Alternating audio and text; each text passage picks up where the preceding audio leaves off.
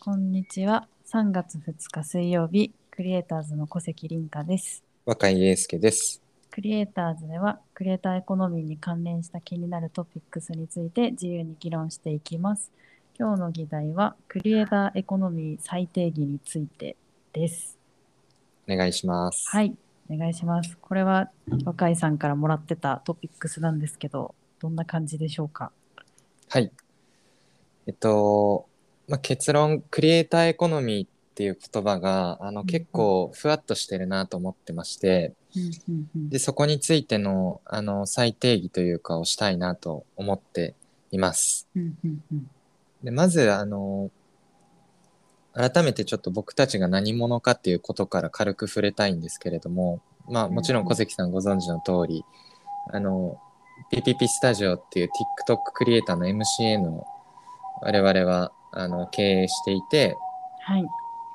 ちょっと後ろがうるさいかめら、ちゃめちゃ救急車め取っちてゃめちゃ救めちゃめちゃ救急車通って、ちょっとオフィスで撮ってるんですけど、 はい、すみません。はい、すいません。で、えーまあ、鳥肌という会社では、親会社の鳥肌社では、ショートムービーマーケティングをやっていると。うんうんで、その鳥肌と PPP スタジオっていう環境を武器にして、自社サービスを作ってるんですけれども、まあ、そのサービスがまさにクリエイターに使っていただくもので、まあ、それからクリエイターエコノミーっていうのをすごくこう意識をし始めたっていう、まあ、経緯なんですけれども、うんうんうんあの、まあ、まさに今、クリエイターエコノミーっていうキーワードがバズワードになってると思います。うんでうん、多分これきっかけは、個人の多様な生き方の尊重とか、流動的な労働力が求められるっていうこととかから、フリーランスの働き方とか、個人としての生き方みたいなところが再評価され始めましたと。うんうんうんで、それに加えて、ハード面としても SNS みたいな個人を支えるインフラが整ってきたと。うんうんうんあの、いうことでですね、あの、個人の生きか、生きやすさみたいなのが上がってきたっていうことだと思ってまして、で、うんうん昨年さらに、まあ、それを加速させるように、クラブハウスとかサブスタックとかうがんうん世界中でヒットをして、で、うん T- Twitter もマネタイズ機能を実装したりとか、うん TikTok もライブ配信できるようになったりとか、うんまあ、それを加速させた1年でしたねと。うんうんうんでまさに今年どんどんこうクリエイターエコノミーで花が開いていくんじゃないかなと思ってるんですけどうんうんあの個人的に少し違和感を持ってましてはいはい。っていうのはあのクリエイターっていう言葉の曖昧さなんですよ。うんうんうんうん、で例えばあの鳥肌我々の会社ってもともとは映像制作の受託とかやってたんですけどはいはいやっ。ぱそういうクリエイティブの業界からするとクリエイターって、まあ、ディレクターとかクリエイティブプランナーとかデザイナーとか、そういう、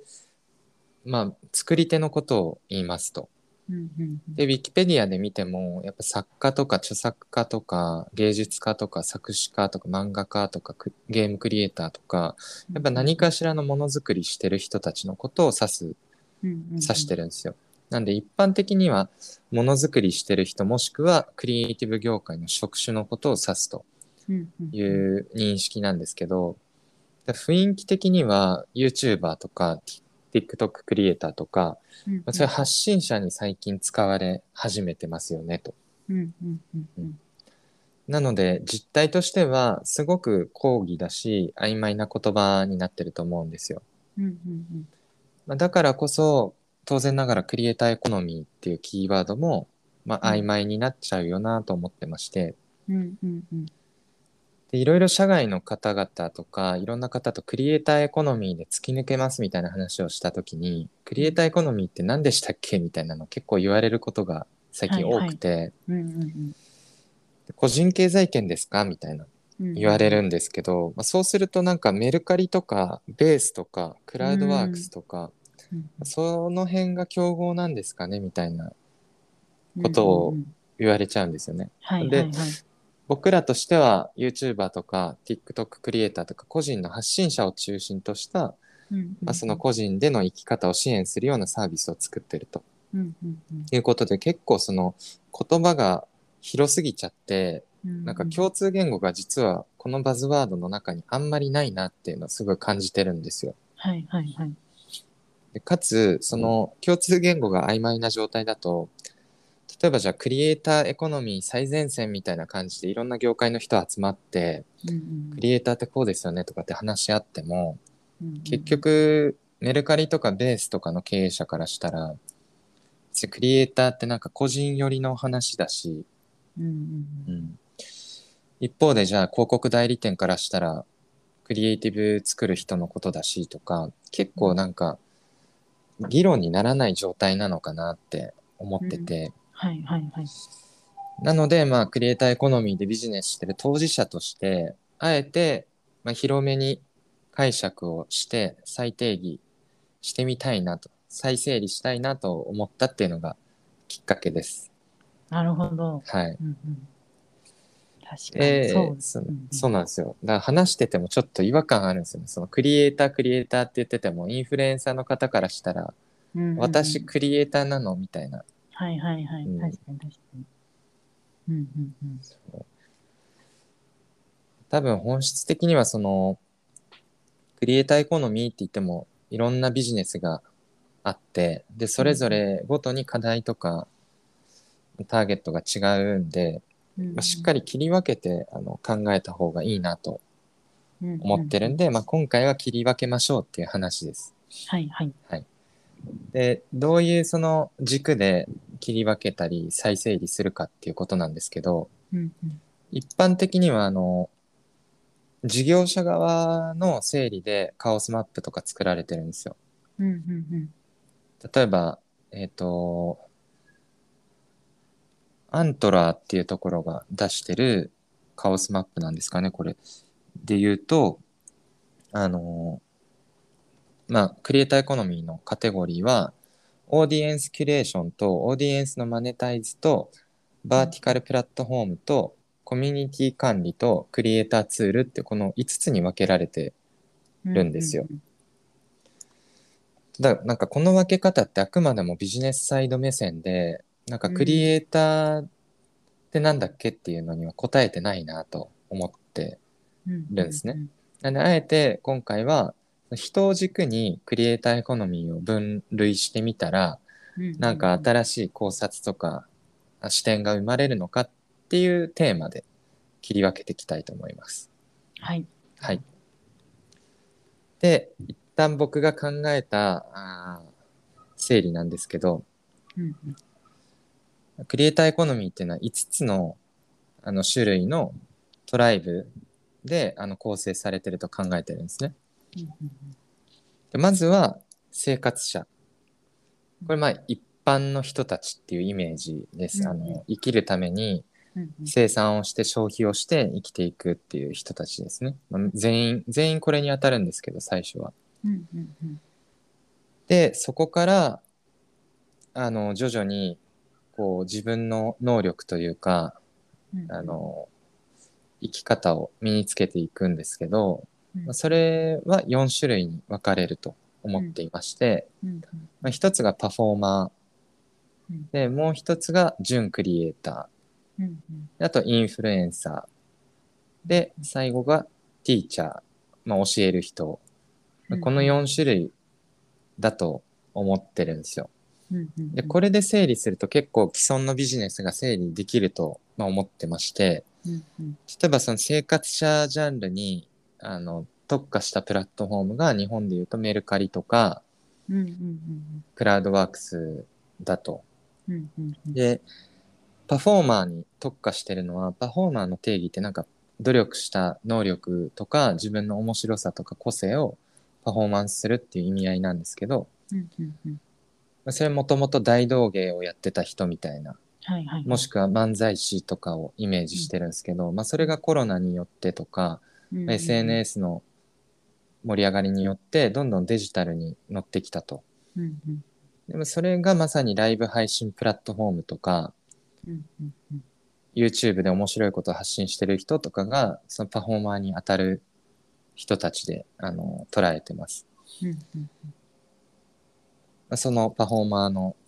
クリエイターエコノミーが一つあってうんうんでもう一個が準クリエイターですね。うんこれはもう漫画家さんとかクリエイティブブティックのクリエイターとか、そういう自分で本当ものづくりをする人うんうんで広く言えばというかあの伝統工芸の作品を作られてるとかアーティストとかも、まあ、ここに入っていてうんでそこに向き合ってるビジネスがベースとかストアーズうんうん .jp みたいな個人で物を作ったものを売る人たちをターゲットにしたビジネスとかうんうんあとはそのクリエイティブブティックとかでいうとフリーランスで生きていく人を増えてきてるんで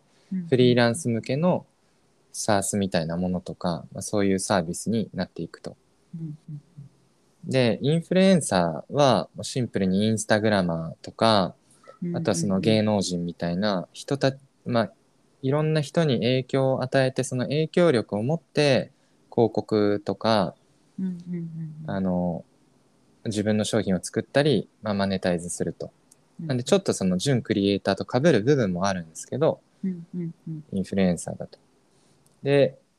あの、ティーチャー、教える人に関しては、やっぱ自分のノウハウとかを教えて生活する人。なんで、パーソナルジムのトレーナーとか、家庭教師とか、先生がそれに当たると。うんうんうんこの辺が多分その個人で生きていく人たちの、なんか、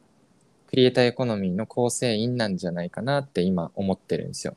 はいはいはいじゃあこの整理をした時に、あの結局なんだ、なんなんだっけってことなんですけど、うんうん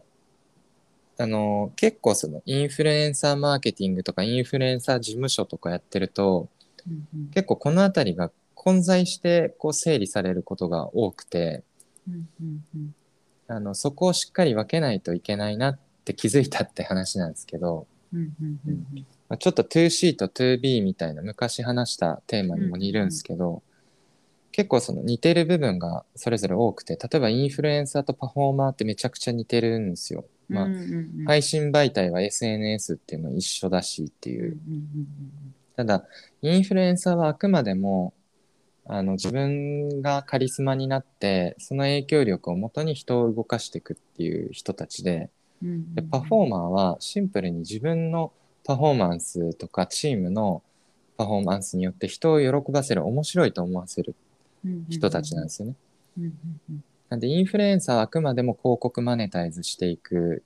人たちになるし、もしくは何か物を使って、物を作って売っていく人たち。でパフォーマーは、やっぱ投げ銭とか、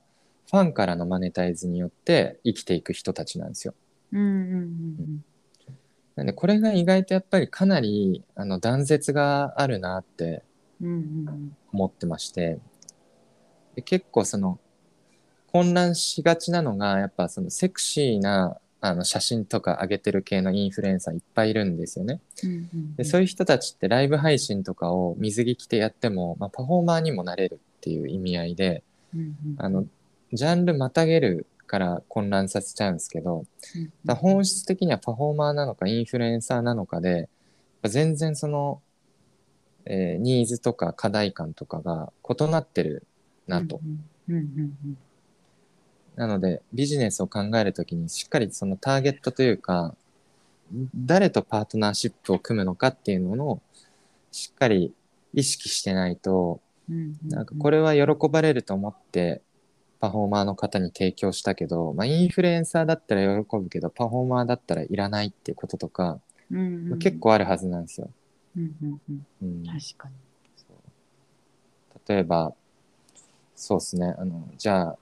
SNS で発信するためにキャラクターを考えましょうっていう時に、うんうんうんうん、あのどうしてもそのインフルエンサービジネスが念頭に強すぎると、まあ、広告マネタイズを考えてうん広告クライアントがつきやすいフォーマットはこうですよとかアドバイスすると思うんですけどはいはいはいやっぱ今後としてはパフォーマーとしても生きていける世の中だしうんうんティーチャーとしても生きていける世の中なんで、うんまあ、それを踏まえた時にどうアドバイスすべきなのかっていうのが変わるんですよね。うんうんうんうん確かにそうですねものが紹介できるっていうのもただ単に面白ければいいとかただ単にためになればいいっていう、うんうんためになる発信ができればあのマネタイズできるっていう人たちもいるっていう。うんうんうんうんなんでちょっとこれを切り替え切り分けてあの僕たちはあのいろいろ戦略考えたりとかうんうんうん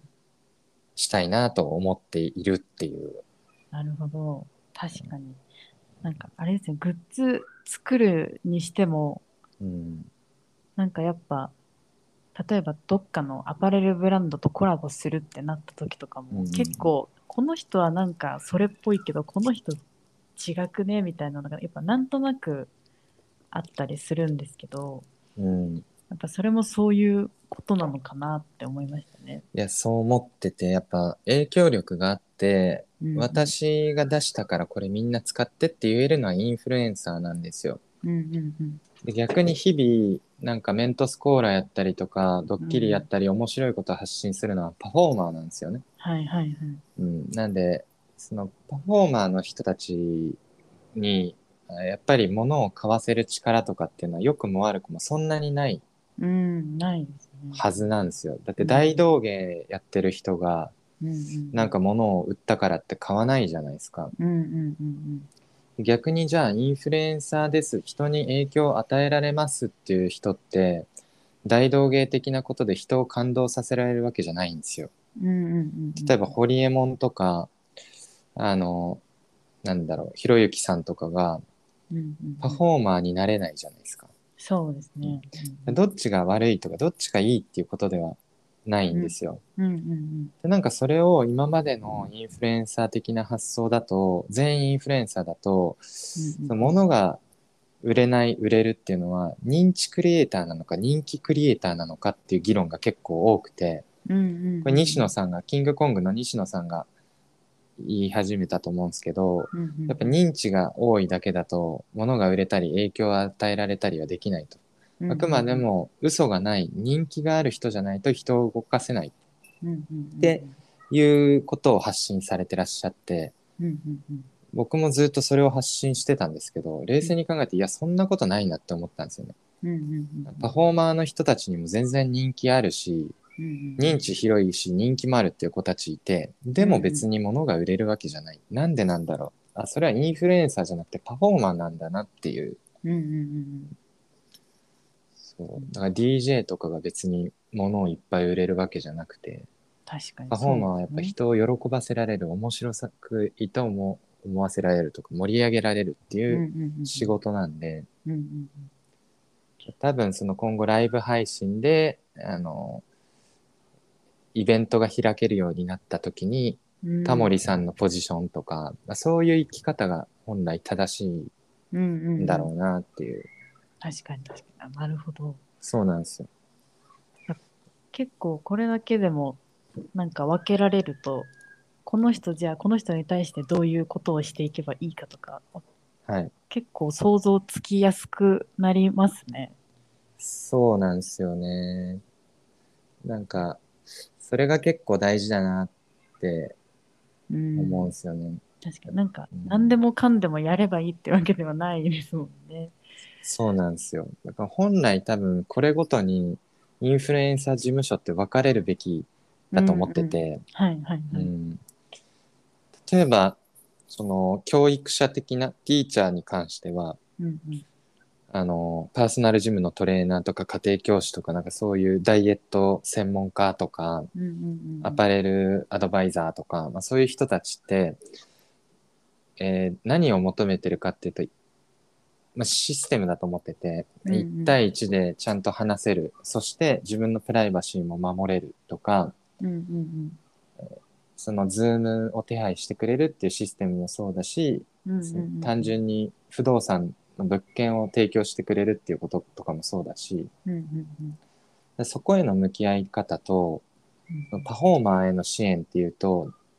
全然違いますよね。パフォーマーはそうですねどちらかというと、そういうイベントをうんご紹介できるとか、むしろイベントを開いているとか、うんうんうんうんそのチケッティングシステムがあって、集客ができるとか、うんうんまあそっちの方が結構大事なはずうんうんなんですよね。うんうんう